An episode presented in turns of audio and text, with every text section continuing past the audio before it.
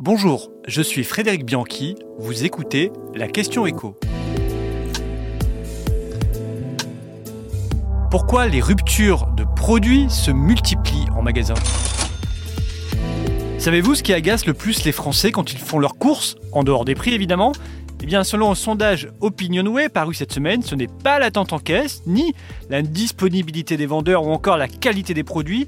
Non, ce sont les ruptures de stock que les Français mettent en tête de leur irritation.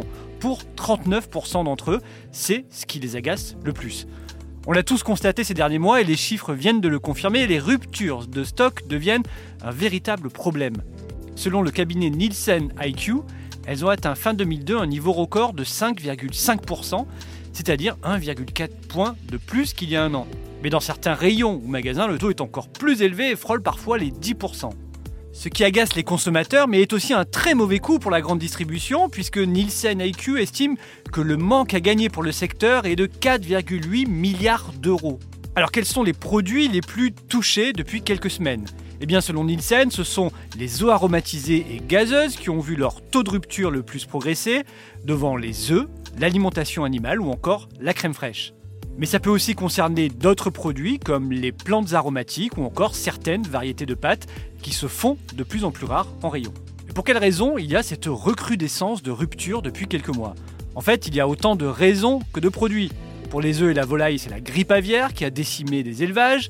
Il y a les aléas climatiques pour certains légumes comme la pomme de terre ou le riz, mais aussi des difficultés de recrutement, notamment dans la logistique, ce qui désorganise les livraisons, la surconsommation de certains produits, comme les pâtes par exemple, en cette période d'inflation parce que c'est moins cher, eh bien ça, les industriels ne l'avaient pas anticipé. Et enfin, bien sûr, il y a l'inflation dans l'énergie qui, pour certains fabricants, a suspendre des lignes de production ou à réduire leur offre de produits. Tous ces éléments mis bout à bout font que le taux de rupture atteint un niveau jamais vu en France.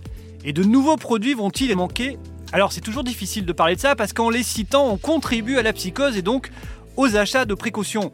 Ce qu'on peut dire, c'est que certains produits risquent d'être en tension, même si on ne peut pas parler de pénurie. Ça va être le cas des pommes de terre, par exemple, dont la récolte a été très mauvaise à cause de la sécheresse l'été dernier, de même que celle du riz en Inde ou au Pakistan, qui sont nos plus gros fournisseurs. Les ruptures au rayon E risquent d'être encore importantes pendant quelques mois. La production n'a pas encore retrouvé son niveau d'avant grippe aviaire. Et on peut citer enfin l'alimentation pour animaux avec les tensions sur le marché des céréales et des protéines animales. Mais pas de panique, si rupture il y a, elles ne seront que temporaires. On ne mourra pas de faim, nos chiens et nos chats non plus. Vous venez d'écouter La Question Écho, le podcast quotidien pour répondre à toutes les questions que vous vous posez sur l'actualité économique.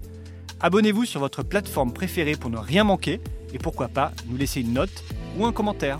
À bientôt